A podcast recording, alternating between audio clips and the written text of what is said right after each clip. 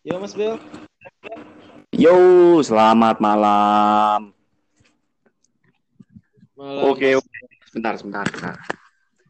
Oke semuanya, selamat malam kembali lagi di Pacifisted Podcast. Segmen malam ini itu segmen ngompol, ngomong ngomong politik. Ya ini bareng siapa? Bangsa mahasiswa gak dijawab, gila kali ya. Gue bingung nih kenalinnya gimana. Admin lah, admin bangsa mahasiswa. Iyalah, admin, admin. Bangsa mahasiswa pasti bisa dikatakan admin karena karena pasti di dalam situ orangnya banyak. Kalau sini kan cuma satu orang. Ini lagi di mana nih? Beda kerja kelompok sama kerja sendiri, Mas. Iya sih, egonya beda. Tapi ya, sebenarnya kalau mau mau kerja kerja kelompok kan kalau enaknya kan di kolek kolektif kolegial lah ya. Hmm, hmm. Ini lagi di mana nih? Lagi di rumah, apa di rumah mertua, apa di rumah sendiri, di rumah pacar, mantan atau siapa? Di kantor, Mas. Oh di kantor ya. Sebagai intro, bangsa mahasiswa itu orangnya berapa sih? Kalau kita sih ada beberapa orang, kurang lebih ada, aduh aku lupa jumlah pastinya eh, kurang dari 10 orang, kurang dari 10 itu ada desainer lah, penulis, eh, sampai admin. Oh, berarti lumayan banyak lah ya. Itu temen-temen bertemu di jalan, maksudnya di jalan di jalan aktivisme sosial media apa teman-teman di dunia nyata udah apa teman sekampus atau campur gitu. Ya bisa dibilang campur sih Mas. Ada ada beberapa yang datang dari satu tongkrongan gitu, terus kemudian berkembang-berkembang kita ajak teman-teman lain buat join dan akhirnya sekarang ada beberapa teman-teman yang gabung itu dari luar daerah eh, base-nya kita. Oh, sudah ada base-base-nya gitu ya. Nah, enggak, base kita kan kebanyakan kita awal tuh dari Jakarta. Nah, ternyata Iya. banyak nih teman-teman daerah yang mau gabung dan jadi penulis di sini. Oh, gitu. Terus ini bangsa mahasiswa itu tahun berapa sih? Awalnya ada. Kalau ini sih sebenarnya ini nih aku cerita behind story-nya ya. Eh, bangsa mahasiswa itu sebenarnya berangkat dari diskusi soal eh, kekerasan seksual di lingkungan kampus. Di mana waktu itu di kampus kampus kita nih Universitas Negeri Ya. Jakarta ada kasus pelecehan seksual oleh dosen. Nah, di situ kita bikin satu grup konsolidasi bareng yang berasal dari teman-teman dalam kampus dan luar kampus, termasuk juga teman-teman dari komunitas, persekawanan ataupun tongkrongan-tongkrongan. Nah, setelah advokasinya selesai, dosen cabul yang dikick dari kampusnya, dari kampus kita, Ya. eh, kursus yang sudah terbangun ini kita bangun lagi nih, kita kembangkan lagi dan eh, kemudian jadi satu grup. Kalau dulu kita via line line ini ya, line grup gitu. Iya. Ih, pasti sampai- pasti lama nih, udah lama nih pasti. Terus Iya, du- 2014, 2014. 2014. Ah, makanya dulu aku sering tahu sebelum memutuskan untuk beraktivisme sosial media, sering lihat timeline tuh, uh, bangsa mahasiswa, bangsa mahasiswa. Eh, ternyata sekarang ketemu juga ya. Hmm, Ketemu akhirnya kita. Iya, ketemu akhirnya ya. Ih. Terus habis gitu, Nah, 2014. 2014 itu eh, diskursusnya terbentuk eh, dan akhirnya di situ jadi kayak semacam forum gitu, forum lintas eh, daerah, lintas kelompok gitu untuk mendiskusikan hal-hal eh, yang bersifat soal akademik, eh, sosial, politik. Dan akhirnya eh, dari grup itu kita kita pindahkan, kita aliwahanakan menjadi satu ibaratnya wadah bareng yang namanya bangsa mahasiswa di kalau dulu kita awalnya di ini di website terus kemudian menjangkau di Twitter dan Instagram. Cuma sekarang yang aktif itu ya di Instagram karena Twitter jadi Hmm. banyak. Ya, segmennya le- lebih suka Instagram lah ya sekarang ya. Iya. Akhirnya sampai sekarang seperti ini. Ya, sekarang seperti ini Iya. Ini tentang bangsa mahasiswa hari ini kita lebih menjadi lebih menempatkan diri sebagai corong dari teman-teman kampus eh, Iya. di mana teman-teman di uh, teman-teman kampus di daerah ataupun di kota itu mungkin memiliki uh, kesulitan dalam hal berjejaring, dalam hal publikasi. Ya. Nah, kita wadah lah ya. Iya. Hmm. Wadah buat orang-orang untuk menyuarakan pendapat. Iya betul. Hmm. Soalnya kita lihat pasti persekawanan ataupun perkumpulan di daerah itu mereka solid tapi uh, mungkin pada saat itu masih baru umurnya ataupun belum mempunyai jaringan. Nah, di situ kita ya, uh, ya sumber daya kita kita bantu mereka. Ya. Saling membantu lah intinya. Perasaan perasaan kan aktivisme sosial media ini nggak tahu sih mungkin asumsi aja. Perasaan aktivisme di sosial media khususnya di Instagram itu kan benar-benar pecah. Itu kan setelah tahun 2017 nggak sih? Akhir-akhir ya. gitu. Iya betul betul. Apalagi waktu kemarin uh, aksi September tuh 2019 ya sih? Kemarin September ya? Iya. Itu malah lebih langsung uh, pecah banget. Jadi kayak banyak orang bikin akun baru. apa? Yang sepuluh ribu jadi tiga puluh ribu wah itu dalam yeah. waktu beberapa di situ kayak kita ambil kesimpulan oh berarti sekarang sudah saatnya ada gerakan di platform ini dan ini punya potensi yang sangat besar Iya dan bangun kesadarannya di sana. Dan menuntut sebuah konsistensi lah ya. Iya betul betul. Terus permasalahan permasalahan ini kan apa sebenarnya segmen ini tuh pengen banget lebih mengepopkan akun-akun uh, aktivisme di sosial media. Jadi kayak kayak apa ya kayak menurutku uh, perlu di perlu diintrokan lah. Makanya aku sih pengennya siapa gitu akun-akunnya lain buat gabung bikin podcast biar orang yang mungkin kurang uh, yang kurang mengenal akhirnya jadi mengenal gitu.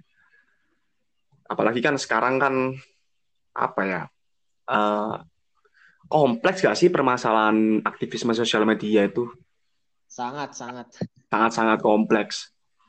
Dari yang apa yang uh, yang benar-benar solid sampai ada yang eh ternyata ada yang uh, saling makan duit itu juga atau ini banyak lah ke, ke kelucuan kelucuan di aktivisme sosial media itu menyenangkan sebenarnya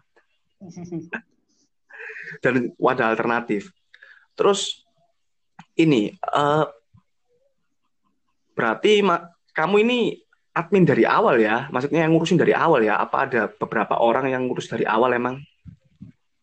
Kalau aku sih di pertengahan sih uh, kan sama siswa itu pindah ke platform Instagram itu dari tahun 2016 uh, eh, dan kalau aku sih baru baru, baru join 2018.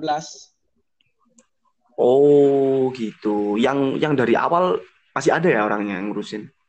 Masih ada, masih ada. Oh. Terus Mas, uh, apa? Mas Aku ada bahasan apa? menarik. Kan tadi apa Mas nih, apa? Soal media alternatif. Ya. Uh, alasan kita membuat uh, platform corong-corong corong teman mahasiswa adalah kita memendobrak pola pemikiran aktivisme yang konservatif. Paradigma mungkin ya. Dari paradigma. Iya, ya. paradigma hmm. betul dari dari analisis kita uh, banyak akhirnya teman-teman pada saat itu ya 2014, 15, 16 atau mungkin bahkan sampai sekarang lebih mementingkan soal kuantitas masa aksi sehingga ketika kuantitas masa aksinya banyak mereka diliput media nasional dan yeah. akhirnya uh, tuntutan mereka bisa di up. Nah, sedangkan kalau yang kita pahami bersama bagaimana kefanaan media apa kefanaan media yang dibahas oleh Chomsky bahwa akhirnya yeah. media tidak tidak jujur karena pada akhirnya media itu jurnalisme itu bergantung pada siapa pemiliknya jurnalis ini. Iya. Yeah. Mm -hmm. kita pikir oh daripada kayak gitu mendingan kita bikin wadah alternatifnya sendiri di mana di situ kita bisa membuat satu gelombang baru dalam uh, informasi, gelombang informasi, gelombang informasi yang ada yang yeah. kelak di jagat-jagat maya. Iya. Yeah. Nah, ketika waktu itu diajakin bareng-bareng uh, waktu itu kan si Iqbal ya, Iqbal yang nyatuin kita ya. Iqbal Borak gitu ngumpulin yeah, kita. Iqbal Borak. bisa berjejaring gitu bareng-bareng dan akhirnya oh ini kita bisa bikin satu gelombang baru buat ya apa ya bahasa kerennya bahasa kerennya menentang arus utama wih iya harus ada itu penentangan-penentangan terhadap paradigma-paradigma yang konservatif itu harus dihancurkan memang terus oh, terus soalnya ibaratnya kayak gini kalau ya seperti kita tahu bersama lah pemilik-pemilik media konvensional sekarang merapat merapat ke istana kan Iya. Bapak Brewok, mm. Bapak Hate. Nah kayak ibaratnya kalau ketika kita mau melawan penguasa dengan mengandalkan media yang dikuasai oleh penguasa, sama aja kayak nyamuk mau bunuh manusia tapi pakai obat nyamuk. Manusianya yeah. mati, kita mati. Mungkin kawan-kawan bisa baca di Chomsky ya. Chomsky banyak banget loh bahas masalah media itu. Itu bagus banget. Itu hmm, bagus banget Chomsky itu. Sebenarnya orang-orangnya ini sih apa? Dia kan orangnya sindikalis banget kan.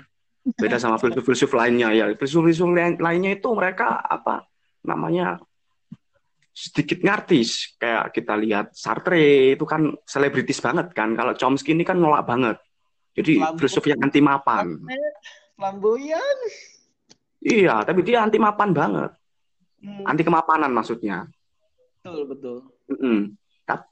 terus Karel juga mikir gini sih sebenarnya. Ini kalau soalnya gini, kalau kita ngomongin media konvensional sekarang, mereka itu lebih peduli sama isu-isu yang apa ya? Isu-isu yang tidak mendidik. Isu-isu yang konyol, iya, karena mereka kan cari rating. Kita lihat aja kayak gini lah. Kamu kalau malam-malam gitu pernah nggak sih lihat TV terus habis gitu ada acara yang bagi-bagi duit buat orang yang nggak berada terus bedah rumah dan sebagainya itu menurut kamu gimana tuh? Uh, eksploitasi kaum miskin. Mm -mm. Misalkan gini, misalkan gini, iya, misalkan gini kan, uh, mungkin setelah aku ngomong ini muncul pertanyaan kayak itu kan orangnya orangnya lagi berbagi. Oke, kita kita katakan itu lagi berbagi. Misalkan ada segmen tuh acara namanya uh, uang kaget, ya kan? Itu kan dia ngasih duit berapa juta gitu kan, misalkan 10 juta. Dia ngasih 10 juta buat orang yang orang miskin ini. Terus habis gitu dia cuma modal 10 juta terus ratingnya naik sponsornya naik. Kan lebih-lebih daripada yang dikasih sama ke orang yang miskin ini. Iya. Itu bajingan Jadi, banget sebenarnya. Kalau ngelihat ini apaan? gitu kan atau uang kaget masih mending dah Mas Bel. Kalau Mas Bel tahu tuh ada dulu namanya mikrofon pelunas hutang. Orang mau dibantu tapi disuruh nyanyi dulu. Aduh itu. Aduh iya pokoknya acara-acara sejenis itulah apa itu. Saya emang apa ya bad news it good news. Kalau kita ngomongin media konvensional sekarang itu. Terus halangan melintang selama di bangsa mahasiswa ini gimana? Maksudnya ada nggak sih apa tukang bakso yang tiba-tiba mampir apa tuh nasi goreng gitu. Ya paling ini sih di pertama di hack kemarin HP gue di hack itu data-datanya hilang semua. Kesel itu sempet sempet gak sih? Sempat sempat cuma waktu itu gak dipublikasi secara luas ya soalnya waktu itu fokusnya bantu teman-teman dulu lah. Yang kita kita, kita, itu gimana tuh kronologinya kronologinya tuh? Kronologi tuh uh, aku tuh lagi ini lagi di ini lagi ngerjain sesuatu di komputer. Terus yeah. kalau kita pakai WA komputer kan itu kalau ada pemberitahuan bunyi. Iya. Yeah. Pas aku lagi uh, apa lagi ngetik gitu bunyi terus nih uh, komputernya. Pas aku cek tuh tiba-tiba ada kayak grup grup apa? Grup apa ya namanya? Uh, broadcast, broadcast message gitu. Oh, broadcast. Mm. Bentuk sendiri nah. Nah, di situ aku langsung ada wah anjir ini kayak Ravio ini. Ya udah akhirnya kayak HP-nya aku ambil aku matiin gitu. Sampai besok pagi. Saya oh. mau lihat kayak gitu tiba-tiba bunyi sendiri terus kayak ngebentuk grup WhatsApp di mana ada beberapa teman-temanku yang ada di dalam daftar itu daftar broadcast itu. Makanya langsung bilang aku langsung mikir wah ini kayak Ravio ini nih broadcast anarko anarko lucu-lucuan gitu Anjir. Parah sumpah. Sekarang pas paginya, paginya aku nyalain HP, hilang semua data-datanya. Masuk itu data HP-nya yang hilang datanya. Apa? HP-nya yang hilang datanya. data-data ini data WhatsApp-nya semua percakapan media hilang langsung hilang langsung untungnya kontak kontak aku tuh kontak kontak nomor telepon orang aku simpennya di HP gak di ini jadi udah kontak-kontaknya masih aman cuma ya itu makanya kan waktu itu di grup aku bilang e, ini kick gua dulu dong gua lagi kena ini kena mm -hmm. tapi emang sekarang, emang kalau emang kalau apa namanya uh, memutuskan untuk ikut dalam uh, aktivisme di sosial media harus siap dikatain PKI kalau nggak anarko. Kayaknya itu stigma yang benar-benar harus yang pasti itu. Iya iya. Padahal juga padahal kita juga kadang-kadang males lihat lihat orang-orang PKI sama orang-orang anarko. kayaknya kayak kayaknya kalian harus ini deh harus ini go public. Main kayak YouTube gitu. Seru kayaknya. Betul betul betul. Iya harus main YouTube. Terus habis gitu setelah itu udah nggak ada apa-apa lagi. Uh, biasanya sebelumnya pas September September itu founder kita uh, ya, orang yang gegah gegas ini babak bangsa mahasiswa pertama kali itu ditelepon sama hmm. polisi berkali-kali menginisiasi lah ya itu ditelepon sama polisi berkali-kali iya uh, di situ kayak dari situ sama kejadian kemarin kita bisa ambil pola po, apa kita ambil polanya kalau misalkan kita bebas ngangkat isu apa aja asalkan bukan kekerasan oleh aparat khususnya oh. polisi. Oh. itu ya, soal ini soal apa? Oh iya iya. Ya, denger ya. Lanjut lanjut lanjut. Tadi sampai mana ya? Sampai ini, sampai apa namanya? Peretasan, peretasan. Oh ya tadi sampai pertasan ya itu ya. mungkin salah satu hal yang ya itu lah risiko uh, terkait kalau misalnya kita bergerak di aktivis media sosial sisanya ya paling receh-receh lah kayak misalkan disangka disangka apa uh, cebong disangka kampret. DM DM misalkan, yang sekedar gitu-gitu aja lah ya. Iya. Kayak misalkan pas kemarin hmm. pemilu 2000 kemarin pilpres 2000 berapa ya? Kalau lupa. 2019 ya? 2019 2019 hmm.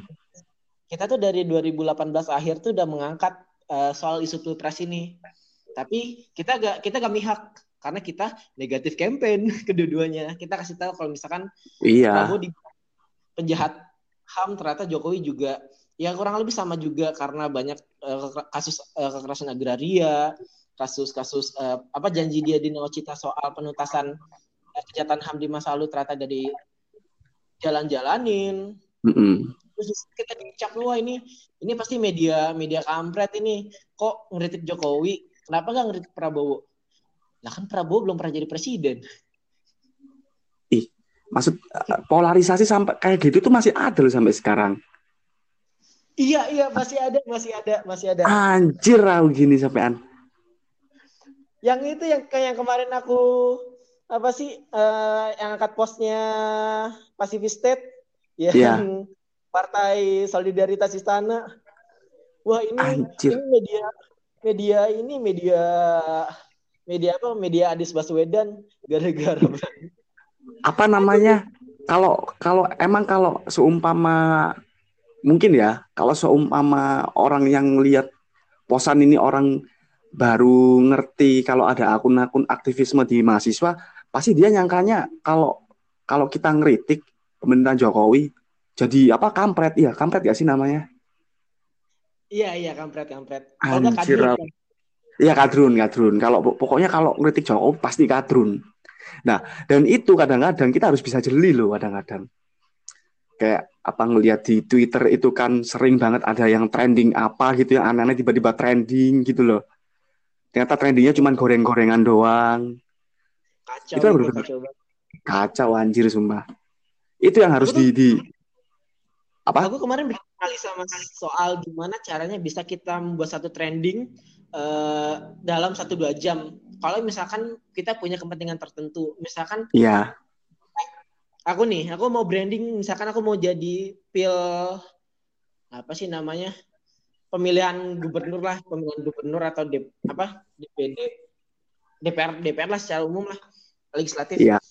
Lu tinggal bikin lagi apa? Bikin giveaway pulsa dua puluh ribu dikasih ke lima akun giveaway yang masing-masing akunnya nge repost sebanyak eh, apa ngepost lah sebanyak lima kali.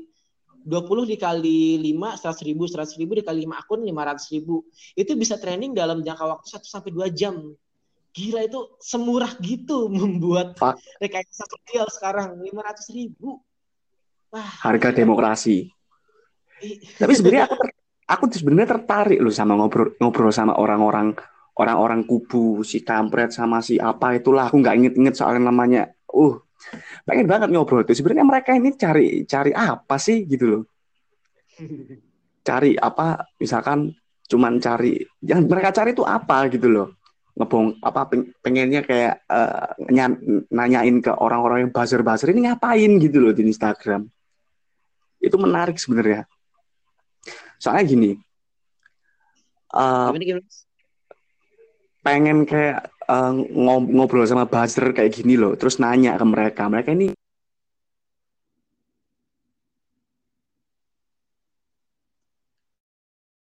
Halo? Halo? Halo, halo, halo, halo. Bisa nggak? Iya, iya. Hmm. Kedengeran, kedengeran. Hmm. Pengen ngobrol sama orang buzzer, yang apa namanya, yang ngurusin buzzer-buzzer gitu loh. Yang ngapain sih mereka? Gila, sumpah. Kayaknya sih ada buzzer yang dibayar, ada buzzer yang militan, Mas Bel. Oh gitu buzzer ya? yang dibayar itu gimana tuh? Aku gimana? Sempat lihat, aku sempat lihat di berita, kalau misalkan buzzer yang dibayar itu gajinya tuh UMK, oh apa? Kok UMKM? UKM Jakarta? Eh? UMK, upah, UMK. Upah minimal provinsi Jakarta. Ya, iya.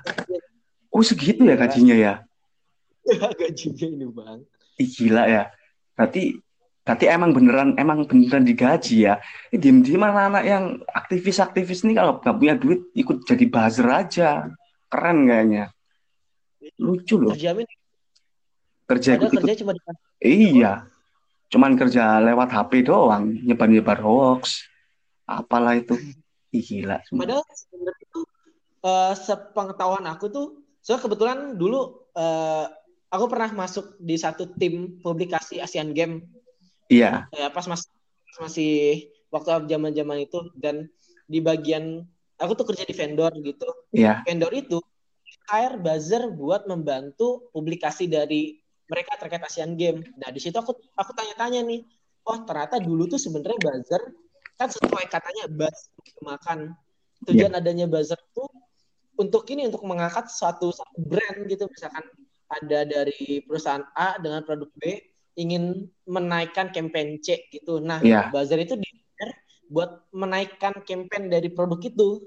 Nah, tapi lama-lama bergeser nih akhirnya ke politik ke politik. Oh, gitu ya awalnya ya. Sales buat penjualan produk. Oh. Ya sekarang produknya toko politik. Anjir, ngeri sumpah. Iya itu aduh ngeri. itu sumpah. Terus uh, isu-isu yang lagi yang lagi uh, yang lagi santer di bangsa mahasiswa yang lagi uh, trafficnya kencang di sosial media yang diangkat sama bangsa mahasiswa apa nih? Kalau kita sih ya masih secara umum lah soal uh, relaksasi biaya kuliah ataupun pembebasan biaya kuliah. UKT. Ya, kita sekarang lagi susah begini. Iya. Uh, tapi nggak ada pengertiannya sama sekali. Bahkan ada beberapa kampus yang naikin masa naikin naikin ini naikin biaya biaya perkuliahannya. Wow. Itu hampir semua nggak sih? Maksudnya banyak nggak sih yang emang menaikkan? Terus kamu pernah nggak sih ngobrol sama orang-orang yang punya memangku jabatan di suatu universitas tentang uh, fenomena mahasiswa yang turun gara-gara UKT ini? Turun-turun maksudnya gimana mas uh, maksudnya komunikasi sama orang-orang orang-orang kampus lah terkait sama kenaikan UKT ataupun UKT yang mahal apa gimana? Kalau kebetulan dulu tuh pas ya aku masih di himpunan gitu, aku tuh bagian advokasi buat bantu himpunan apa nih? Himpunan apa nih? Himpunan BM. Oh BM, BM. Kirain himpunan yang lain terus. yang warna hijau ya? Ih, kamu tuh yang ngasih tahu. Lanjut, lanjut. Kalau bapak gak jemput merek. Iya. Di, Mm -mm. Masih yaitu setiap masa bayaran tuh kita berantem sama bagian dua bagian keuangan gitu buat anak-anak tuh diminta diturunin nggak bisa bayar soalnya ya uh, kalau sekarang kan Mas Bel kuliahnya tuh angkatan berapa Mas Bel 2013 2013 ya 13 13 ah. Berarti udah udah ngerasain UKT kan? Udah lah, sudah. Permasalah Tunggu. Dulu dulu zamannya Mas Bel UKT-nya ada berapa golongan? Dua ya? UKT-nya dulu atau? aku berapa ya? Lima nggak salah. Eh, uh, ya sekitar lima lah. ya? Dulu aku nggak paham UKT, karena dulu aku kuliah ke beasiswa. Oh. iya. Terus paling baru UKT itu cuma terakhir aku. Waktu molor tuh anak baru UKT. Apa? Anak-anak bidik membidik. Anak-anak bidik mendidik. Ya ini uh, sebenarnya peraturan UKT itu sebenarnya yang jadi permasalahan itu UKT-nya Mas. Jadi ketika sebenarnya niatnya bagus membuat penyederhanaan pola pembayaran. Kalau dulu kan sebelum tahun 2012, iya. aduh aku lupa dikitnya tahun berapa. Uh, sebelum adanya UKT kita memakai sistem uh, uang kuliah apa uh, inilah SPP di mana nanti ada biaya gedung, ada biaya SPP, ada SKS, hmm. nanti ada biaya kuliah. Kan dengan adanya pengadaan sistem UKT itu disederhanakan di mana nanti uang bayarannya itu diakumulasikan ke dalam 8 semester terus kemudian dibagikan ke dalam satu semester satu semester besarannya. Terus kan Jadi, terus ketika kita uh bayar gitu. Terus gitu ketika apa? Ketika kita masuk jadi kayak semester satu dua tiga bayar tetap kecuali kalau misalnya kita udah offset udah lebih dari 8 semester yeah. nanti biaya kurangan oh iya masalah yang terjadi adalah uh, banyak uh, hal yang tidak di maksudku hal yang tidak diantisipasi adalah perubahan misalkan kayak perubahan kondisi sosial eh, kondisi finansial orang tua mm-hmm. kayak misalkan oke okay lah ketika masuk dia mapan tapi ternyata ada bangkrut ada bencana alam misalkan kebakaran mm-hmm. rumahnya dan akhirnya membuat uh, kondisi finansial dari keluarga mahasiswa itu terguncang nah hal itu yang kemudian tidak diakomodasi dari peraturan itu dan akhirnya akhirnya banyak mahasiswa-mahasiswa yang kesulitan bayaran itu pertama. Terus yang kedua, kesalahan wawancara. Jadi jadi ketika kita masuk kan diwawancarai dulu ya. Yeah. Penghasilannya berapa, yeah. berapa. Uh, yang aku temukan di kampus kampusku dan beberapa kampus lain itu biasanya uh, wawancaranya itu lebih ke menekankan soal pemasukan tidak pengeluaran. Iya. Karena kan ini dua mm -hmm. ya. Kayak, yeah. Oke, okay, pemasukannya 5 juta lah di di atas di atas inilah uh, upah minimal provinsi. Tapi kalau misalkan anaknya ada empat gitu, anak empat, empat empatnya lagi sekolah, kan berat juga kan, gak gak serta merta gaji di atas uh, upah minimal dia bisa bayar kuliah mahal. Karena kan sebenarnya UKT itu ada ada yang namanya subsidi silang. Ya. Jadi nanti ada yang mahal rendah, yang mahal itu bayarin yang rendah lewat metode subsidi silang itu. Nah, kadang-kadang ini yang gak yang gak, gak sesuai karena tadi lebih mementingkan pemasukan daripada dibandingkan pengeluaran orang tua mahasiswa jadi akhirnya banyak penggolongan-penggolongan uang kuliah tunggal itu tidak sesuai tepat sasaran dan akhirnya mahasiswa-mahasiswa yang ya dalam ekonomi menengah ke bawah itu mendapatkan bayaran yang tinggi. Terus nah itu ya salah. Kalau di kampusku dulu, kampus uh, inisial kampus A yang kemarin lagi trending itu yang dibungkus-bungkus ya mas apa dibungkus-bungkus iya bungkus-bungkus itu itu dulu kalau zamanku ya apa karena di si kampus bungkus-bungkus ini tadi dia eh, di kampus bungkus-bungkus ini banyak orang yang menengah ke atas. Dulu beasiswa itu ditawar-tawarin malah bidik misi itu ditawar-tawarin ke mahasiswa waktu itu. Yang mahal paling itu yang mandiri lah. Yang mandiri itu masih uh, per semester masih ada yang kena 6 sampai 10 nggak salah. 6 sampai 10 kemarin aku ngelihat anak-anak aksi gila 14 juta bro kuliah bro yeah. buat beli motor terus ngojek online aja biar dapat duit bro daripada buat kuliah Masalah itu uh, poin yang ketiga tuh poin ketiga um, biasanya ini mahasiswa mahasiswa mandiri gitu yang tes langsung ke kampus itu biasanya mereka dikasih batas minimal pembayarannya jadi kayak kalau mau masuk ba bayaran paling murah segini loh. Ada yang 5 juta paling minimal, ada yang 8 hmm. juta, ada yang 14 juta. Nah, itu biasanya yang, yang uh, mandiri. Nah, masalahnya itu ini kayak kayak yang bilang yang yang boleh masuk sini orang kaya doang. Iya. Maksudnya ya isu isu privatisa privatisasi pendidikan sebenarnya. Betul, betul. Lebih lebih apa namanya concern sama uh, fasilitas kayaknya. Kampus-kampus sekarang itu perasaan peningkatan mutunya dari fasilitas doang. Gak banyak. Iya, betul. Kayak Nah, hmm, terus jadi salah satu itu jadi salah satu ini, Mas. Kenapa UKT setiap tahun itu naik karena adanya pembangunan di kampus. Jadi iya. kayak kampus bangun suatu gedung baru atau merenovasi suatu gedung lewat duit mahasiswa. Padahal kan kalau misalkan kampus itu punya prinsip kampus planner, mereka hmm. punya semua lain di luar nyedot nyedot semua apa kehidupan mahasiswa. Mereka bisa melakukan itu tanpa menyusahkan mahasiswanya. PTNBH itu sampai sekarang masih ada nggak sih? Aduh, aku aku udah gak ngikutin lagi sebenarnya. Ya, barangkali ya.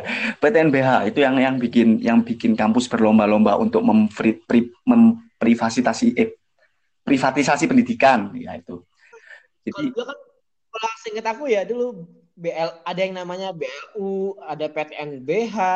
Iya. Berbadan hukum yang umum, eh PTNBU yang umum. Ya. Ada yang PTNBH yang akhirnya punya uh, apa sih namanya?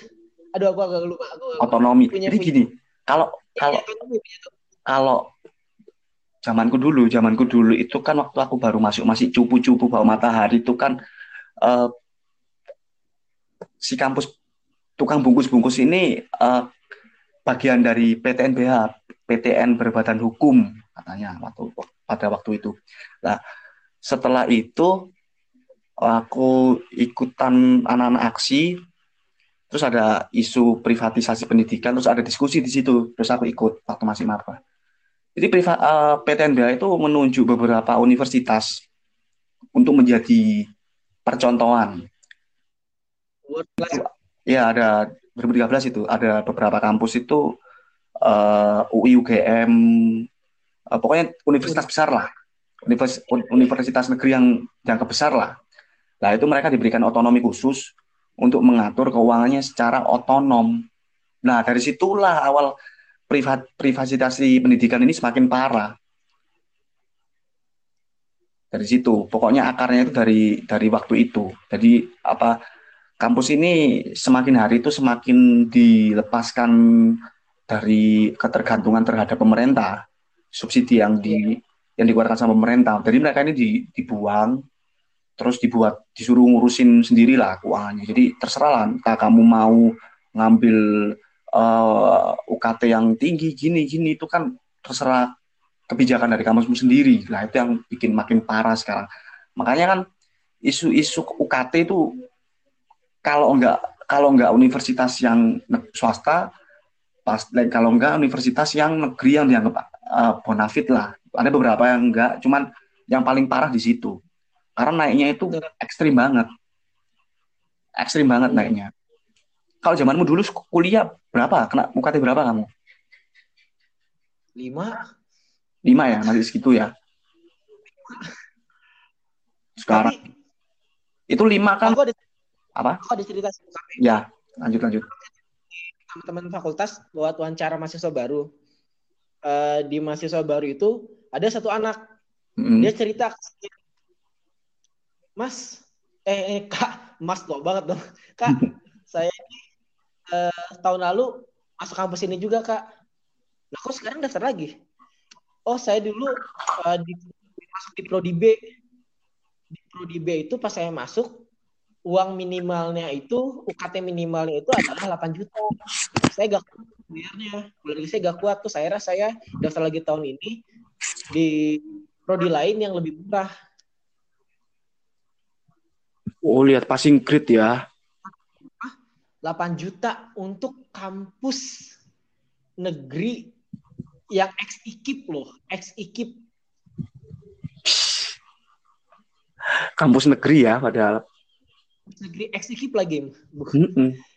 Kalau yang negeri aja malah apalagi yang swasta kayak ini kayak kampus lagi cari duit banget kayaknya. Iya. Soalnya aku tuh kemarin lihat kan teman-teman teman-teman di kampus-kampus pada ngabarin kita ya soal tuntutan aksi mereka. Terus di situ aku baru tahu ternyata bayaran mahasiswa swasta itu sampai belasan sampai puluhan juta. Karena ya karena itu dari, dari, dari pihak kampusnya dan dan mereka itu ngasih keringanan. Ada satu kampus swasta di Jakarta inisialnya A. Mm -hmm. ya. SPP-nya per semester itu 16 juta.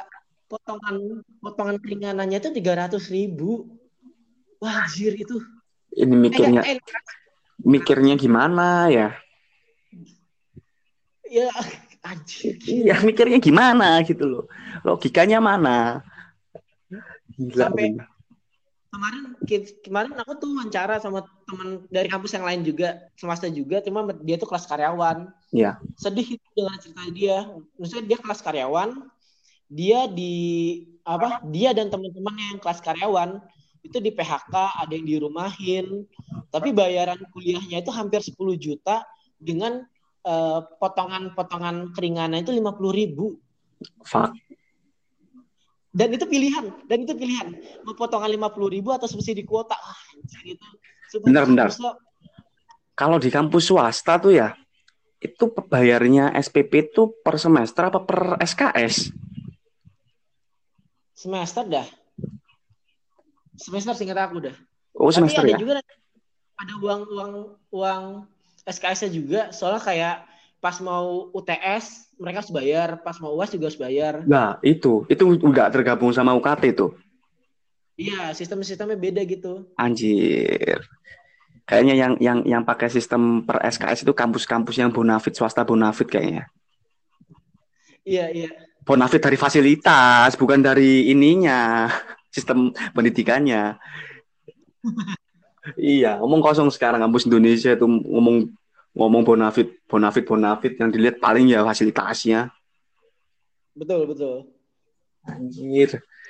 Terus oh ya kampus-kampus yang uh, sekarang lagi konsisten menyuarakan sesuatu dan lagi yang lagi menyuarakan sesuatu lah di kampusnya. Siapa nih? Kalau yang aku lihat paling yang yang, yang berjaring berjaring bareng sama bangsa mahasiswa lah. Iya itu uh, ada beberapa kampus uh, yang ngejaring cuma uh, ada satu kampus yang menurutku tuh paling paling keren itu uh, gimana dia bisa uh, menjaring menjaring simpati ataupun melakukan publikasinya. Itu ada dari kampus Universitas Nasional. Unas ya Unas ya? Kan kemarin kan pas lagi demo di Omnibus Law uh, teman-teman Unas tuh isunya masuk ke dalam uh, yang apa ke dalam apa audiensi kemarin dari teman-teman gebrak soal juga pemolisian mahasiswa UNAS. Audiensi dengan? Dengan DPR waktu itu kan kemarin masuk tuh dari gebrak. Oh nggak masuk ILC ya? mata Jarjo, mata Jarjo. iya. Kayaknya habis ini kita harus bikin Indonesia Rewind nggak salah. Nge-rewind September ini ini ini sedikit ini ya melenceng dikit ya nanti lanjut lagi rewind mulai September tahun tahun ini sampai September tahun belakang. betul betul betul. Soalnya itu tadi kalau kita kan tadi bahas ini ya soal digitalisasi pergerakan, ya tadi Mas Bel bilang gerakan sekarang udah memasuki ke ranah pop dan akhirnya sekarang audiensnya itu luas, bukan cuma dalam tanda kutip aktivis gitu. Ma eh, gini gini, apa ya? Tapi lebih luas. Iya, aku jadi kayak mikir gini loh sebenarnya keinginanku untuk mengepopkan sebuah gerakan itu sebenarnya aku mikirnya gini. Media seperti yang kamu katakan tadi media nasional media yang punya label lah yang labelnya udah terverifikasi lah kayak uh, Kompas, uh, Tirto dan lain sebagainya. Kalau mau masuk ke media-media itu apa yang disuarakan harus lebih kenceng suaranya. Hmm. maksudku tuh sekalian gitu loh kalau mau bikin aksi sekalian bisa bikin impactnya apa bikin impactnya gede gitu loh. Biar cepat masuk ke akun-akun seperti itu eh media-media platform seperti itu. Karena menurutku ketika hal tersebut nggak dilakukan yang terjadi apa? Paling kampus cuman apa uh, cuman bersihin telinga doang gitu loh. Betul betul. Menurutku sih itu. Jadi kayak yang apa eh, lanjut lanjut lanjut mas Bel. Beda lagi sama kalau eh, katakanlah akun-akun lah. Kalau akun-akun kan sekarang kan emang eh, kita berada di eh, periode di mana sosial media itu apa-apa yang kita bikin di sosial media itu pasti meledak gitu loh. Betul baru bi- eh, bicara lain lah. Kalau emang nyari validasi, validasi dari media Indonesia ya harus lebih kencang biar diekspos, biar biar dapat exposure. Jadi kampus biar tahu. hmm. Menurutku sih seperti itu. Mau nggak mau sebenarnya sih itu itu sebenarnya kayak emang ada beberapa langkah-langkah yang nggak kompromis lah, langkah yang nggak populer di kalangan aktivisme kayak eh, jalan secara underground atau benar-benar eh, berjalan di aksi yang langsung. Tapi kan beberapa kan juga harus berpikir bahwasanya media ini ya mau nggak mau kita harus bisa masuk media. Biar apa? Biar apa yang kita suarakan ini eh, lebih didengar lagi. Itu itu asumsi sih sebenarnya. Mungkin setiap orang punya subjektivitas masing-masing. Cuman menurutku kayak gitu. Dan apa ya? Ah, mau nggak mau karena eh, sekarang itu semuanya itu tren tren sosial media khususnya apa yang kita bikin itu harus instagramable Nah, kan. itu kan jadinya kita harus ya mau nggak mau harus seperti itu gitu loh dengan membuat suatu konten yang mudah diterima dan enak dilihat itu sih sebenarnya intinya kan di situ kan sebenarnya orang-orang kalau mau belajar eh pengen masuk ke spektrum apa ya spektrum aktivisme sosial media kan ya harus instagramable selain isinya konten harus bener gitu. Kalau menurut kamu gimana tuh? Apa mas selain Menurut kamu juga ya, ya itu tadi sepakat sih aku sama mas Maksudnya selain eh, muatan kita juga membuat satu display yang bagus karena gini bullshit lah kalau misalkan ada yang bilang jangan nilai satu buku dari covernya Mm-mm. tapi kan kalau kita jujur kalau kita lihat buku pasti kita lihat dulu kan covernya gak mungkin Iya. ya kita langsung Ya. Aku putus ya. Oke lah kita populer, tapi tak semenjijikkan orang-orang yang menggunakan cerita-cerita di kalangan aktivisme mahasiswa buat cari duit. Misalkan kita ngomong sekarang band musik, Fish khususnya. Ah. Halo. loh iya mas Bel Jadi ada kadang-kadang juga ada yang seperti itu. Aktivisme ini dianggap kayak apa ya konten menarik atau celah pasar dalam bisnis seni kan. iya Itu asumsi sih sebenarnya asumsi. Karena aku udah pernah ngobrol sama orangnya langsung, makanya aku berani nyebut merek. Terus apa namanya? Jadi kalau kita lihat eh, banyak ketidak konsistenan dari gerakan mahasiswa itu sendiri kadang-kadang. iya kadang-kadang ada ketidakkonsistenan.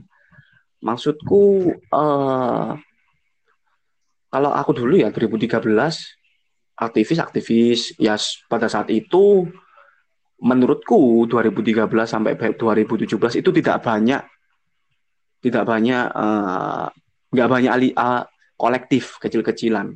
Oke aku aku berani ngomong dulu aku ikut Air Ormek gitu loh. Karena pada saat Hmm. itu di Surabaya itu nggak banyak nggak mungkin aku yang nggak tahu apa pada masa itu kurang belum greget dulu nggak ada kolektif kolektif kolektif di luar organ ekstra kampus dan organ intra kampus. Itu belum ada. Belum ada. Baru tahun-tahun 2017 lah mulai lihat-lihat oh ini gini ternyata oh gini gini gini.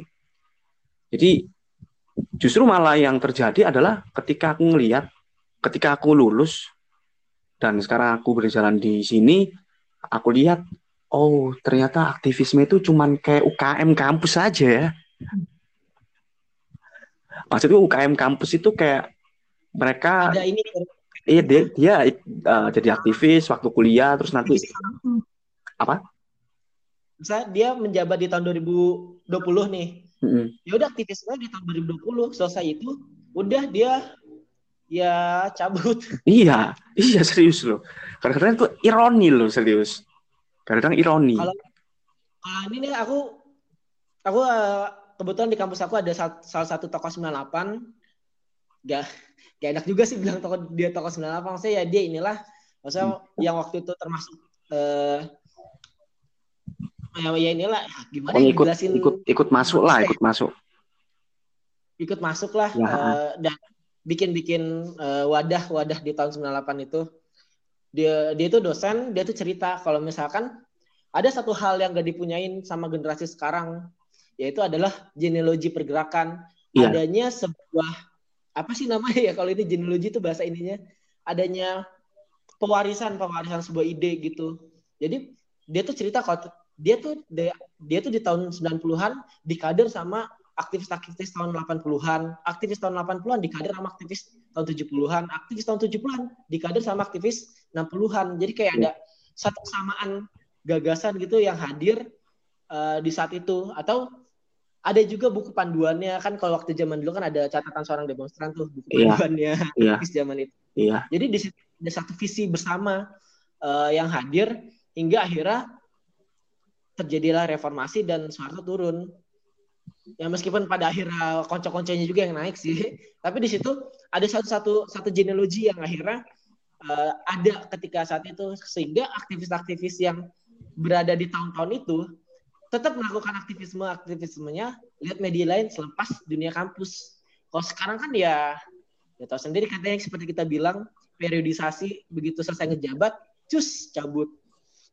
Ada karena uh, ini ini asumsi lagi nih. Karena aku suka baca Nietzsche kan. Jadi gini iya.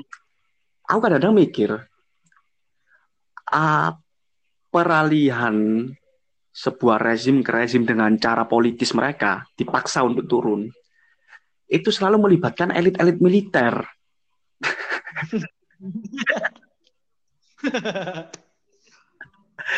Kalau militernya pengen suatu rezim turun pasti turun Misalkan hmm. berhubung tadi kamu ngomong catatan seorang demonstran, mari kita rewind ke tahun 665 ketika ketika masa itu uh, Suhoki uh, uh, galau lah ya.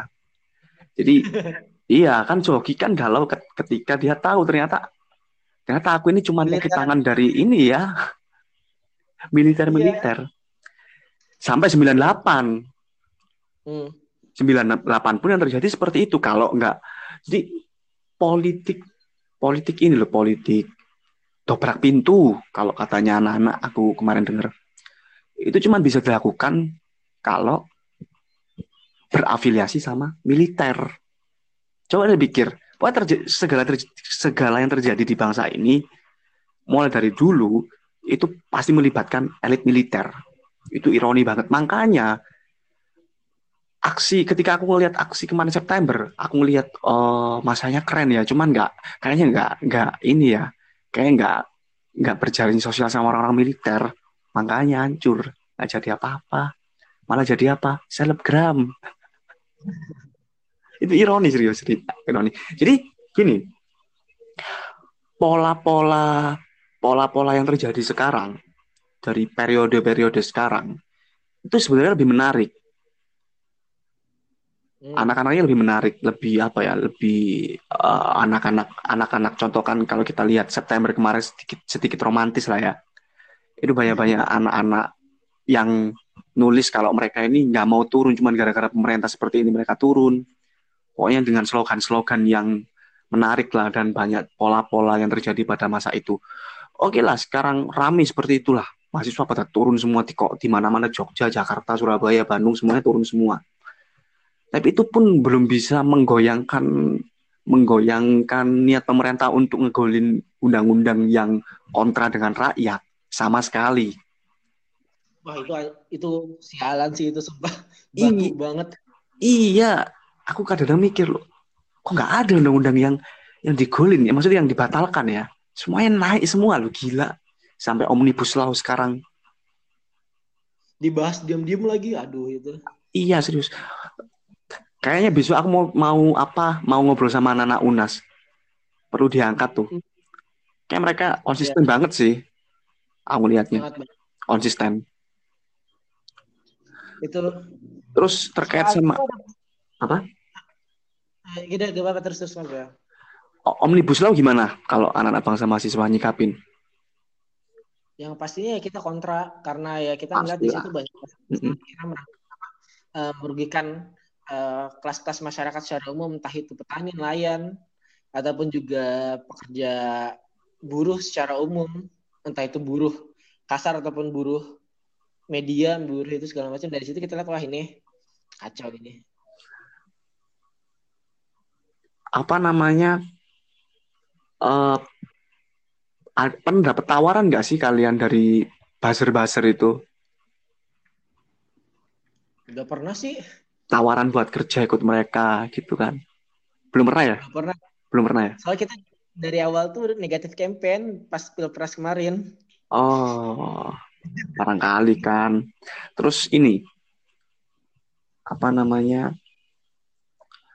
Uh, kenapa kok kalian nggak ini uh, bikin hal-hal yang serupa kayak podcast gini-gini? Kita sempat bikin sih, cuma waktu itu kendala kita adalah sumber dayanya kan tadi yang saya bilang kan uh, dari kita banyak teman-teman di luar daerah gitu dan uh, hal itu ya menjadikan kita untuk melakukan hal-hal uh, pengembangan lainnya di luar tulis menulis ataupun publikasi. Makanya pas Mas Bill tadi ngajak bikin podcast gini, aku bingung nih, wah ini kan Mas Bill kan di Jawa Timur, ini gimana cara ininya? Oh ternyata bisa. Iya kayak gini doang sih sebenarnya. Kayak gini doang, cuman balik ke kekuatan sinyal kalian. bikin lah, bikin podcast biar bisa lebih teramplifikasi lah apa yang disuarakan sama teman-teman. Karena mau nggak mau sih sebenarnya. Iya. Populer di populer di sosial media itu mau nggak mau sih sebenarnya. Soalnya zaman sekarang orang-orang kadang ada yang males baca kayak apa ya? Apa yang orang sekarang itu nikmati di sosial media itu rata-rata apa ya multitasking kali ya. Mereka pengen tahu segala hal itu dalam saat itu juga.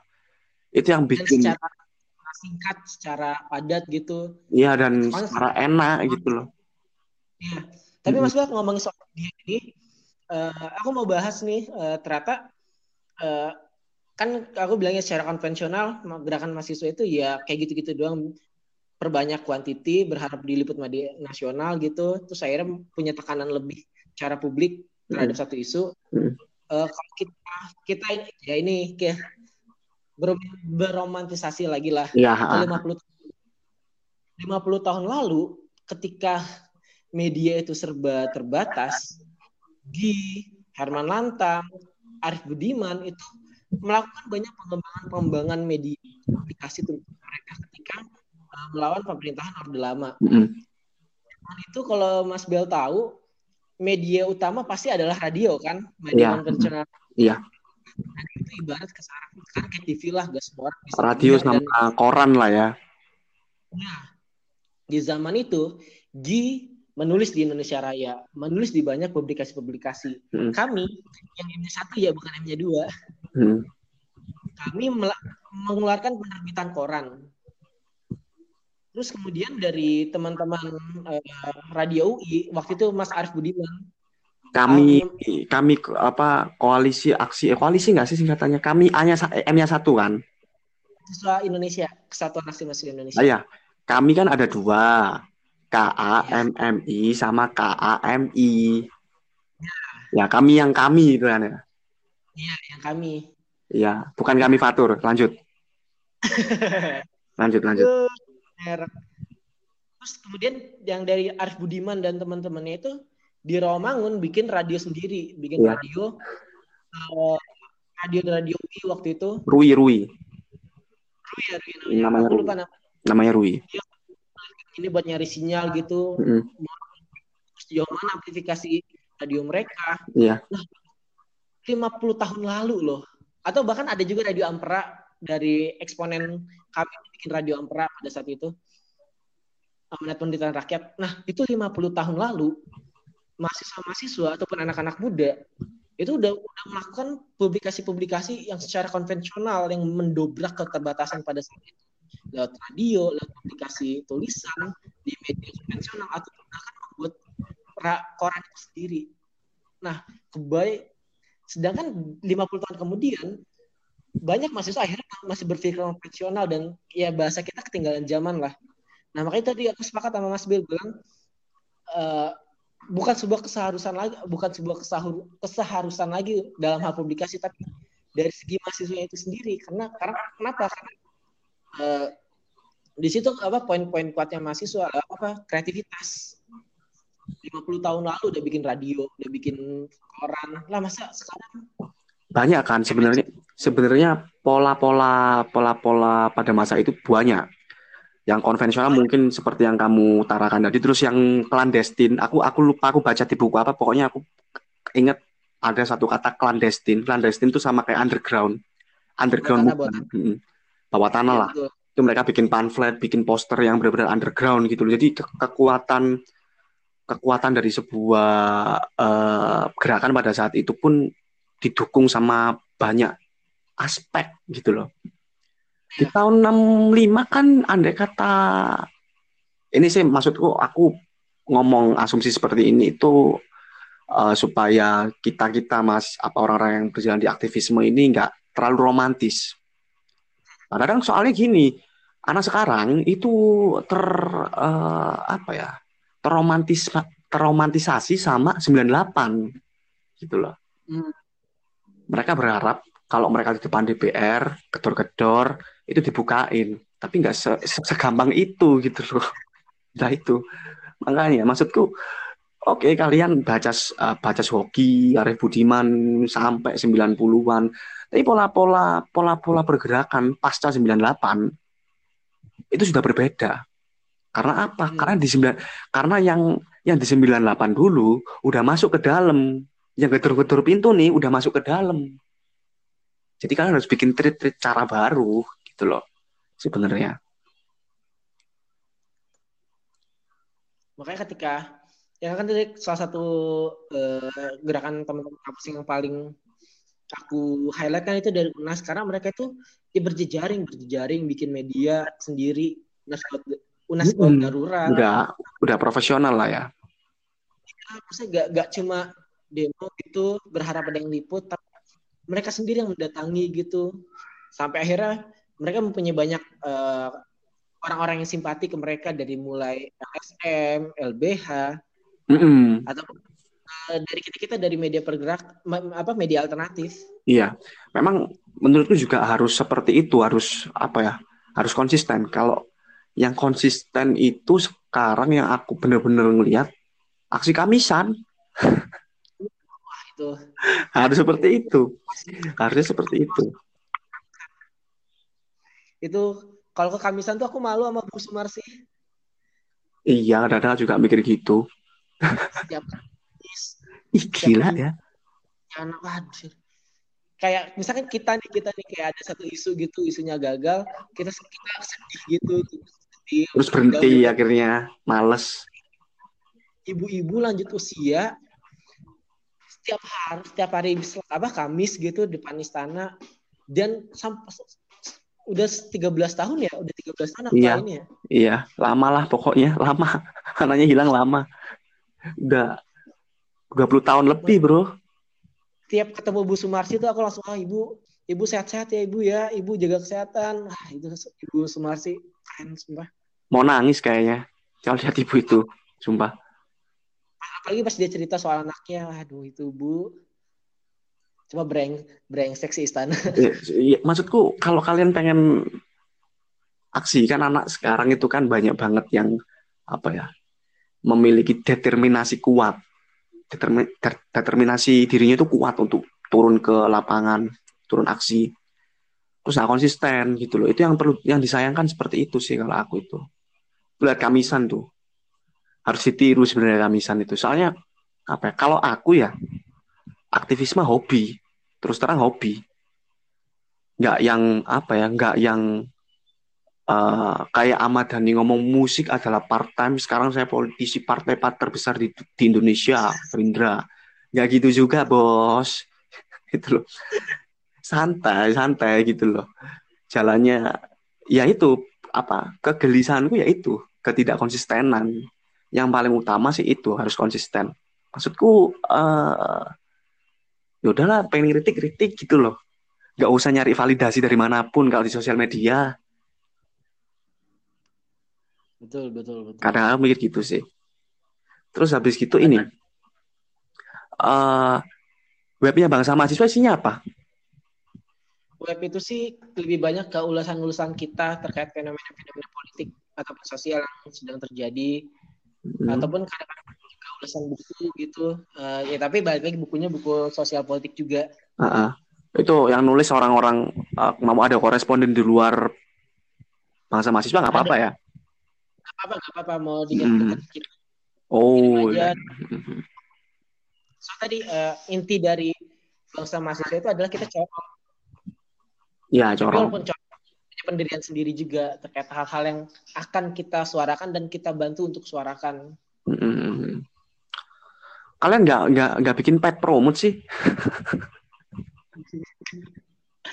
Banyak tahu yang DM.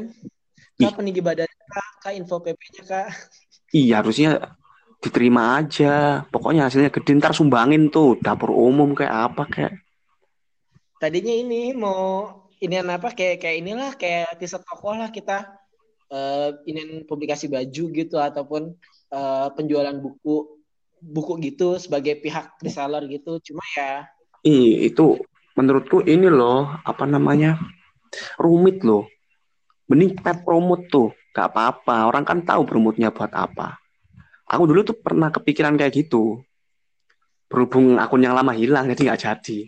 Jadi ada yang nawarin orang-orang tuh apa pet promote pet promote. Terus tak pikir-pikir oh iya sih gitu bagus juga terus disumbangin gitu. Kayak aku dulu pernah disuruh orang ngedesain logo terus habis itu hasilnya disumbangin. Asik loh itu sebenarnya. Soalnya kemarin aku sempat cek mas. Jadi kayak ada satu uh, website gitu yang mengukur harga promosi dari satu akun. -hmm. coba di bangsa mahasiswa itu kalau misalkan lewat aplikasi itu mm-hmm. uh, satu publikasi di bangsa mahasiswa itu harganya 3 sampai empat juta. Wow, mahal juga ya.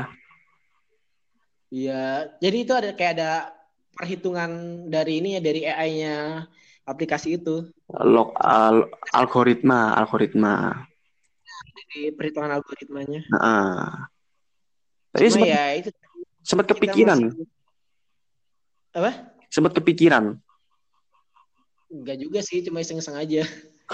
Ya lagi di sini ya kita gak terafiliasi dan ya punya kepentingan apa pun. Misalnya kayak gak ada gak ada ini yang gak ada beban ini.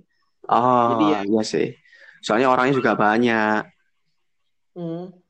Orang juga banyak. Keputusan-keputusan kayak gitu kan juga menurutku nggak segampang aku ngomong karena akunnya cuma orang satu kan kita iya eh terus kamu nih kerja di mana nih? Media pasti. Ya eh, apa ya ini ya namanya ya? Agensi digital lah jadi ya sekalian ini juga. Oh iya iya iya. belajar juga. Jadi ya inilah sekali dayung dua tiga puluh terlambaui. Iya. Gaji juga. Mm -mm teman-teman teman-teman anak-anak di bangsa mahasiswa gitu juga ada meet and greet gitu-gitu meet and greet apa ya kumpul-kumpul lah kumpul-kumpul di kita bikin diskusi-diskusi di kampus-kampus gitu atau ketika dari teman-teman kampus lain ngajak kolaborasi kita datengin gitu Rami. di kampus Mas kita apa? Kayak kampus Mas Bel tuh pernah undang kita deh. Oh pernah ke sana kalian? Iya pernah sana ngisi terus ketemu si siapa tuh Femi Gulak, Femi Gulak. Oh iya. Iya. Ya itu siapa namanya lupa aku. Uh, siapa lupa namanya aku itulah pokoknya.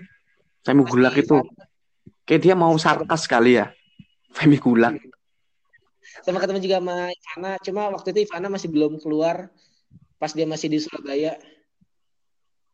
Oh, belum ke Thailand. Uh, ya gitulah ini. Kalau secara sering. ini, secara ke kampus-kampus sering ya? Iya. Oh. Ntar kalian-kalian ini udah tua masih gini-gini aja di, di, dipanggil buat jadi narasumber loh. sih ada junior-junior juga yang uh, masih mahasiswa terus uh, aktif di bangsa mahasiswa ya kita rolling rolling aja gitu Hmm. panggil di sini gantian lu nih besok ya Oh udah belajar gitu. Berarti kemarin eh, ngewakilin gitu. ya ngewakilin gitu Oh, kamu yang ke Surabaya kebetulan kamu. Bukan bukan yang Surabaya tuh ada nama ada temanku yang satu lagi ada juga waktu itu ke Bandung Oh. Eh, Sekarang perwakilannya di Surabaya berapa orang? Base-nya. waktu itu satu orang deh satu orang soalnya pasien ngebebanin panitianya Anjir. Terus gitu, gitu acaranya ngapain aja waktu itu diskusi? Ngisi ini ngisi materi pelatihan komputer Banyak yang datang Kita- banyak. Yang datang banyak pada saat itu. banyak sih katanya waktu itu Kira-kira satu kelas isi 45 orang.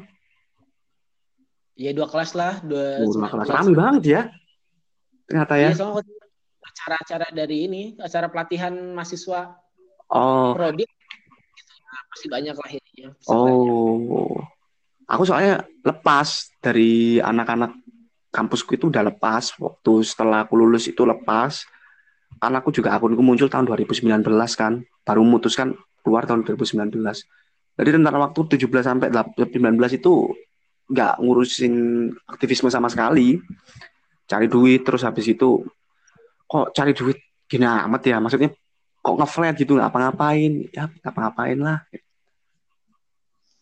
Iya. kalian nggak kepikiran nggak kepikiran kayak eh,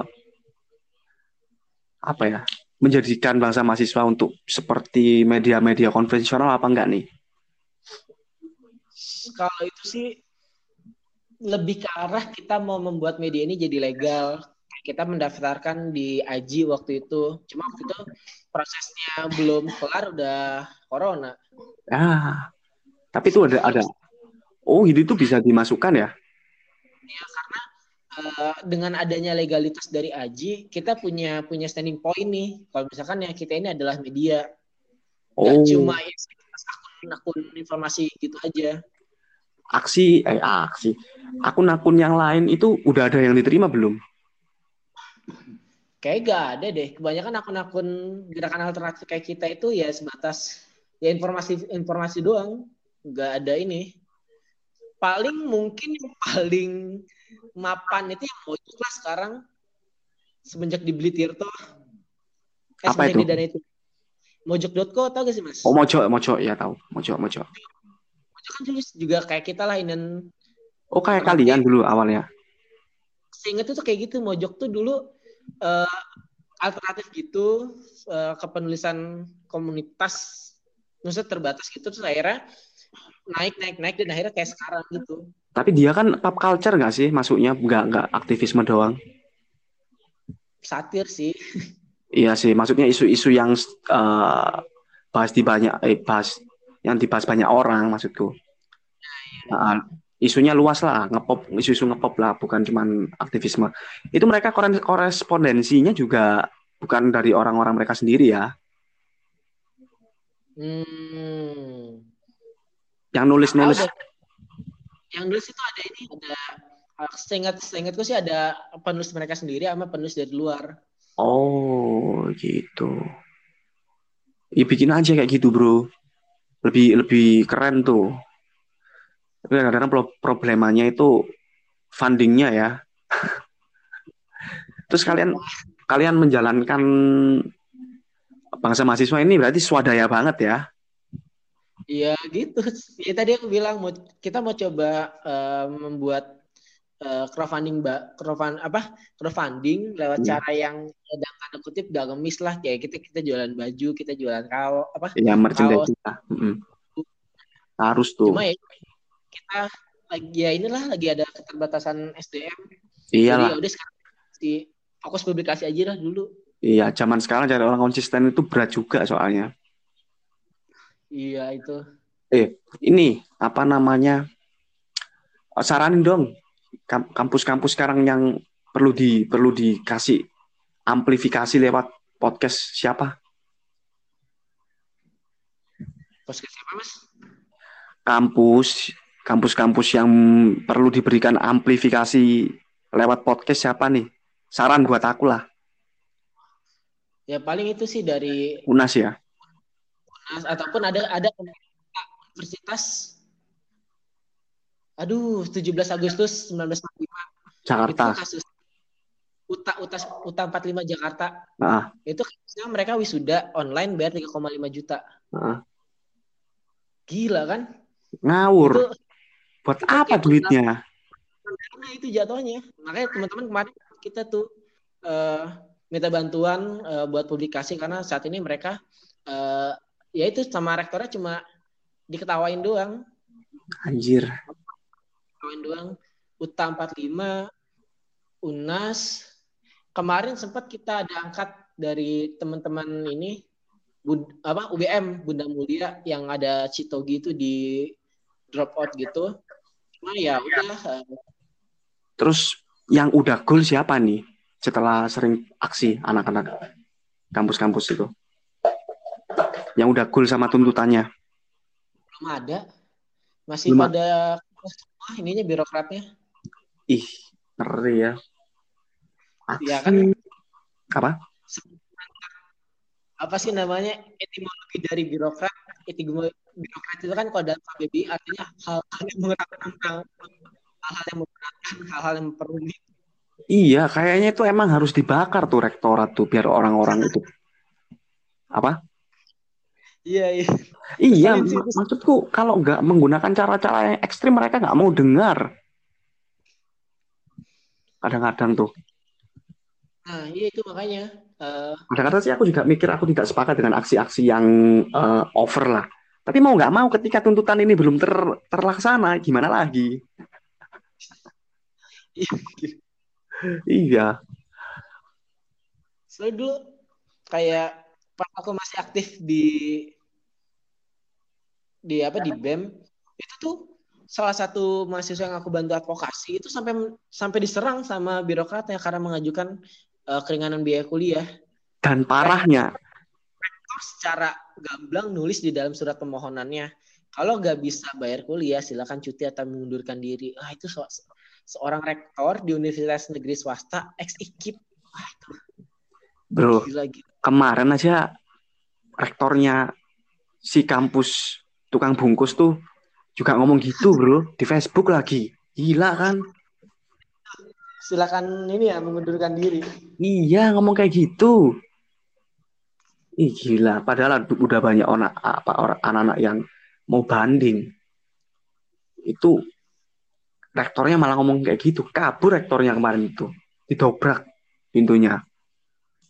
Oh iya iya didobrak didobrak ya. Didobrak, iya. Padahal aku kemarin-kemarin tuh nggak denger loh anak-anak itu rame-rame di di kampusku itu man. Soalnya aku tuh malah le- lebih banyak dapat kabarnya tuh dari anak-anak Jakarta kalau nggak Jogja, mentok Bandung lah. Surabaya tuh aku kira ayam-ayam lempeng-lempeng gitu setelah aksi 9 eh aksi September kemarin kan nggak pecah tuh Surabaya. Terus aku ngelihatnya kok nggak ada apa-apa. Terus habis itu tahu UIN, terus tahu UNER itu. Ih, parah sumpah. Parah. Parah. Maksudnya sekarang kuliah udah kayak beli nyicil motor, nyicil rumah. Mahal gila. Nanti habis lulus rumahnya udah hilang lagi digadein. Iya. Habis buat kuliah. Ih, gila sumpah. Nah makanya itu sebenarnya ini jadi satu momen sih buat mengangkat soal isu privatisasi, privatisasi pendidikan. Kalau misalkan kita berkaca dari kasus Chile, di mana akhirnya dengan apa revolusi pinguinnya mereka akhirnya bisa menggolkan apa sih eh, pembebasan biaya kuliah dari mulai sekolah sampai apa biaya pendidikan dari mulai sekolah sampai kuliah. Ya kan kalau kita belajar dari Chile kan itu prosesnya panjang, tapi ya Panjang. Hmm. Tapi nggak bisa. Negara kita negara pasar, bro. Negara semua barang pasti laku di sini. Iya, nggak bisa, susah. Mau menjadikan Indonesia negara sosialis itu susah. Sosialis loh ya, bukan komunis, sosialis. Itu yang susah. Serius, serius. Maksudnya gini, itu ya gimana gimana Mas? sila sila terakhir keadilan sosial gitu loh. Harusnya bisa, tapi nggak bisa bisa. Atau ini uh, sebenarnya yang selalu ada di mindsetku itu kan pembukaan undang-undang bahwa mencerdaskan kehidupan bangsa itu termaktub dalam pembukaan undang-undang. Jadi itu iya. adalah kewajiban dari pemerintah untuk mencerdaskan kehidupan bangsa. Makanya kalau misalkan dulu SBY bilang prestasi dia adalah apa sih namanya uh, belajar 9 tahun, ya. itu bukan prestasi, itu kewajiban. Ya kewajiban, bro. Belum kelar, ini kuliah belum gratis soalnya. Harusnya gratis kuliah itu. Iya. Uh, undang-undang bukan bukan kata ahli A, kata mahasiswa B gitu, tapi ini undang-undang. Apa ya? Kayaknya kita ini uh, kalau untuk urusan bikin slogan, retorika itu pasti nomor satu di Indonesia itu. Tapi cuman akhirnya cuma jadi lip service karena apa? Pada implementasinya, wah bocor semua, gitu loh. Implementasinya gila, nggak nggak nggak nggak apa nggak sesuai sama apa yang diomongin. Pada titik akhirnya gitu. Jadi apa ya kebiasaan bangsa ini orang masyarakat pada umumnya ya masyarakat pada umumnya kita percaya sama kata eh, kata-kata yang manis. Apa hmm. ngelihat sesuatu dari covernya dan sebagainya itu benar-benar iya. Dari sampai kebijakan politik pun iya gitu loh. Kalau nggak gitu kenapa kok setiap lima tahun sekali orang harus ikut pemilu nyoblos gitu loh. Padahal tahun-tahun sebelumnya nggak kayak gitu. Diperparah sama sekarang. Diperparah sama soal isu-isu uh, Papua, Omnibus Law, magma lebih parah lagi, gila. oh iya, halo? Iya. Uh, kamu sekarang lagi baca buku nggak? Maksudnya sering lagi sering baca buku nggak?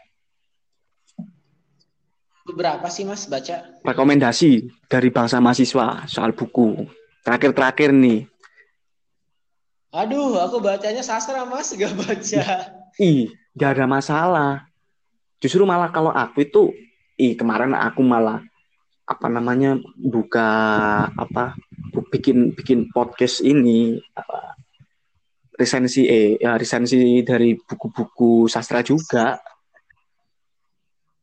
yang di YouTube. Iya, yang di YouTube kemarin. Apa ya, lebih sekarang lebih pengen nge-campaign juga soal literasi sih. Hmm, oke okay, oke. Okay. Apa nih? Apa ya? Ya salah, sejujurnya tuh aku bacanya itu cuma sastra tahun 60-an sampai 50-an. Enggak apa-apa. Kalau kalau ya? sastra-sastra zaman dulu kan apa namanya uh, lebih kontekstual malah.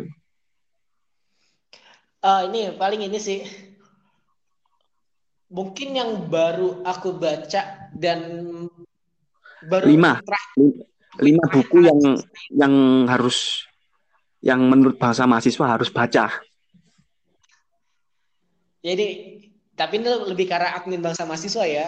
Menurut ya, sih, secara general aja relate ini relate sama kondisi sekarang dan kapan pun ya. itu adalah novel dari Muhtar Lubis Jalan Tidak Ada Ujung ya. itu soal uh, soal pemberontak bukan pemberontakan sih bahasanya soal kelompok-kelompok klanadistin ya. uh, di tahun 47 47 48 yang uh, berusaha melawan balik agresi militer Belanda. Ya.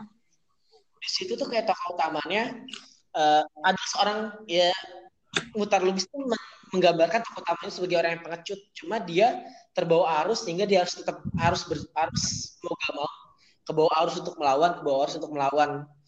Dan akhirnya dia kayak ngeliat bahwa hal ini adalah jalan tiada ujung. Kenapa? Karena dulu dia uh, berada dalam situasi terjajah, merdeka. Terus kemudian diserang lagi sama Belanda. Dia melawan lagi. Diserang lagi sama Belanda. Nah, di situ kayak dia melihat bahwa mau nggak mau adalah jalan tidak tidak ada ujung. Dan itu kita bakal ketemu hal-hal yang akan terus kita lawan.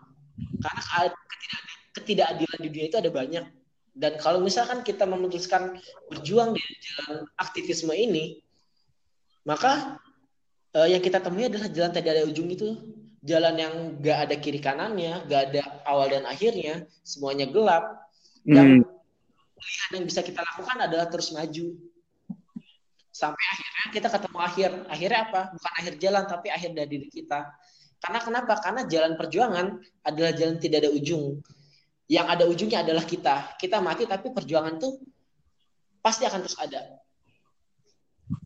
Nah itu makanya itu yang kalau misalkan dari aku ya rekomendasinya ya. itu adalah lebih tidak ada ujung. Kapan-kapan kita bikin podcast lagi Mas Bu kayaknya asik deh. Asik. iya. Asik iya, aku soalnya lagi campaign campaign soal buku sih sekarang. Lagi pengen uh, kayaknya kekurangan kita itu di literasi gitu loh. Dan literasi itu kan kita tahu sangat-sangat berpengaruh kan dari pola-pola iya, yang kita bentuk gagasan. Kalau kita bahas literasi itu agak cuma tentang hal-hal yang berat gitu, tapi juga hal-hal ya. yang tapi itu mencerdaskan. Kayak kemarin mungkin ini sebelum sebelum baca sebelum tadi Mukar Lubis aku tuh bacanya ini Tuan Direktur karyanya Hamka. Ya. Hamka itu direktur itu menjelaskan secara ringkas, secara tipis-tipis soal kapitalisme. Bayangin nggak seorang Hamka ulama besar, ahli tafsir, ngomongin soal kapitalisme dan itu keren banget. Tuh, yang dengerin harus baca tuh, Hamka. Terus siapa lagi nih? Kalau aku sih novelnya lebih ke arah ke barat-baratan sih emang. Ini juga termasuk aku makasih biar dapat referensi. Lanjut. Nah, itu ataupun gimana kan tadi yang aku bilang aku banyak kan baca novel-novel tahun 60-an 50-an entah yeah. itu uh, si Mutar Lubis, Hamka, yeah. Pram atau yeah. uh, si si Ahmad Tohari. Yeah. Kalau misalnya merekomendasikan secara penulis tidak lain tidak bukan adalah Pram. Ya iya. Menurut gini ya, kalau tadi Muhtar Lubis itu ngajarin kita soal jalan tidak ada ujung dalam berjuang, Pram itu mengajarkan pribadi kepada aku itu bahwa kita berjuang bukan karena akan menang, tapi kita berjuang karena kita manusia. Kalau Ras berpuluh-puluh bukunya Pram, semua buku utamanya kalah. Mingke kalah, Durang Geni kalah, si si si siapa? Uh, ada keluarga keluarga gerila aku lupa. Banyak lah menceritakan soal ini Pram itu apa uh, apa uh, apa ya? Pasti orang kalah. Gadis pantai juga banyak semuanya hampir semuanya kayaknya bukan kalah. pasar malam bukan pasar malam dan yang menarik dari sastranya si Pram itu adalah dia selalu membahas sejarah kayaknya sejarah itu yang sejarah pokoknya. Ya, tapi ada satu satu buku yang tokoh utamanya menang, itu Larasati. Ya Larasati. Dan, mm. Larasati. Ketika aku baca itu sampai akhir dan itu menang, wah itu bahagia banget. Kamu udah baca. Udah baca ini belum? Uh, yang harus balik. Wah harus balik. Aku belum baca. Aku gak kuat baca cerita zaman kerajaan soalnya. Tahu, sumpah kacau. Aku baca belum selesai-selesai itu. Kacau. Iya, nah makanya di situ kayak aku belajar dari Pram bahwa kita berjuang karena kita yakin sama perjuangan itu bukan kita yakin sama hasilnya. Kalau kita yakin sama hasilnya dan ternyata berkata sebaliknya, kita kecewa dan kita hancur. Iya. Tapi kalau sama perjuangan itu, ya kita terus jalan berada di dalam jalan perjuangan itu. Mengutip kata-kata Suhoki, pernahkah iya. kamu tidak melakukan sesuatu tidak untuk sesu sesuatu apa pun? Anjir. iya pernahkah kamu me menjalani sesuatu yang kamu itu nggak berharap akan sesuatu apa pun? Yes itu cinta, iya, iya. cinta. Hmm. Tapi gitu.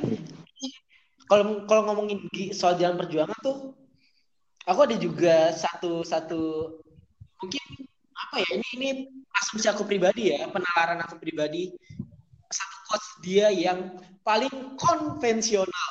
Iya. Gila kan uh, pilihannya hanya ada dua mengikuti arus atau menjadi apatis iya tapi aku pilih jadi orang yang merdeka uh. dulu tuh bapak tuh mikir anjir kok pilihannya gini banget ya ikutin arus ataupun tidak apatis. Tapi ke sini sini ketika berada dalam aktivisme ini aku sadar bahwa ya kita berada dalam arus itu, arus aktivisme itu. So. Atau memilih apatis. Tapi G itu memberikan satu mindset lain bahwa kita bisa menjadi pribadi yang merdeka. Kita bisa mengikuti arus itu atas kesadaran kita, atau kita bisa menolak arus itu kalau misalkan ternyata arus itu adalah arus politik praktis, arus arus yang yeah. uh, memunafikan. Nah, maka di aku pikir wah kuncinya adalah orang merdeka. Tapi ternyata orang sepinter gitu ternyata masih bisa digibulin ya. Kasihan. Kasihan sih. Orang yang paling kasihan sih itu. Yeah.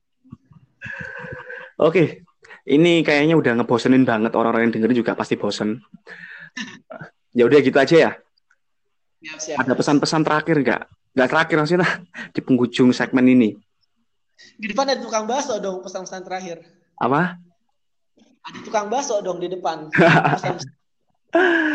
Yaudah gitu aja. Ini kita udah uh, selesai ya yang dengar. Jadi uh, ini dari bangsa mahasiswa. Nanti mungkin next itu kayaknya mau sama Unas aja ya. Kalau nggak Unas Uner ya. Mau mau mau apa namanya mau nanya-nanya gimana sih keadaan UKT gitu kan. Yaudah gitu aja ya. Bangsa mahasiswa. Makasih buat malam ini. Siap, siap. Siap, nanti kita berkabar lagi ya. Ya, kita bikin podcast buku lah. Iya, siap, siap. Nanti kita bikin. Oke, makasih. Makasih yang udah dengerin juga. Assalamualaikum warahmatullahi wabarakatuh.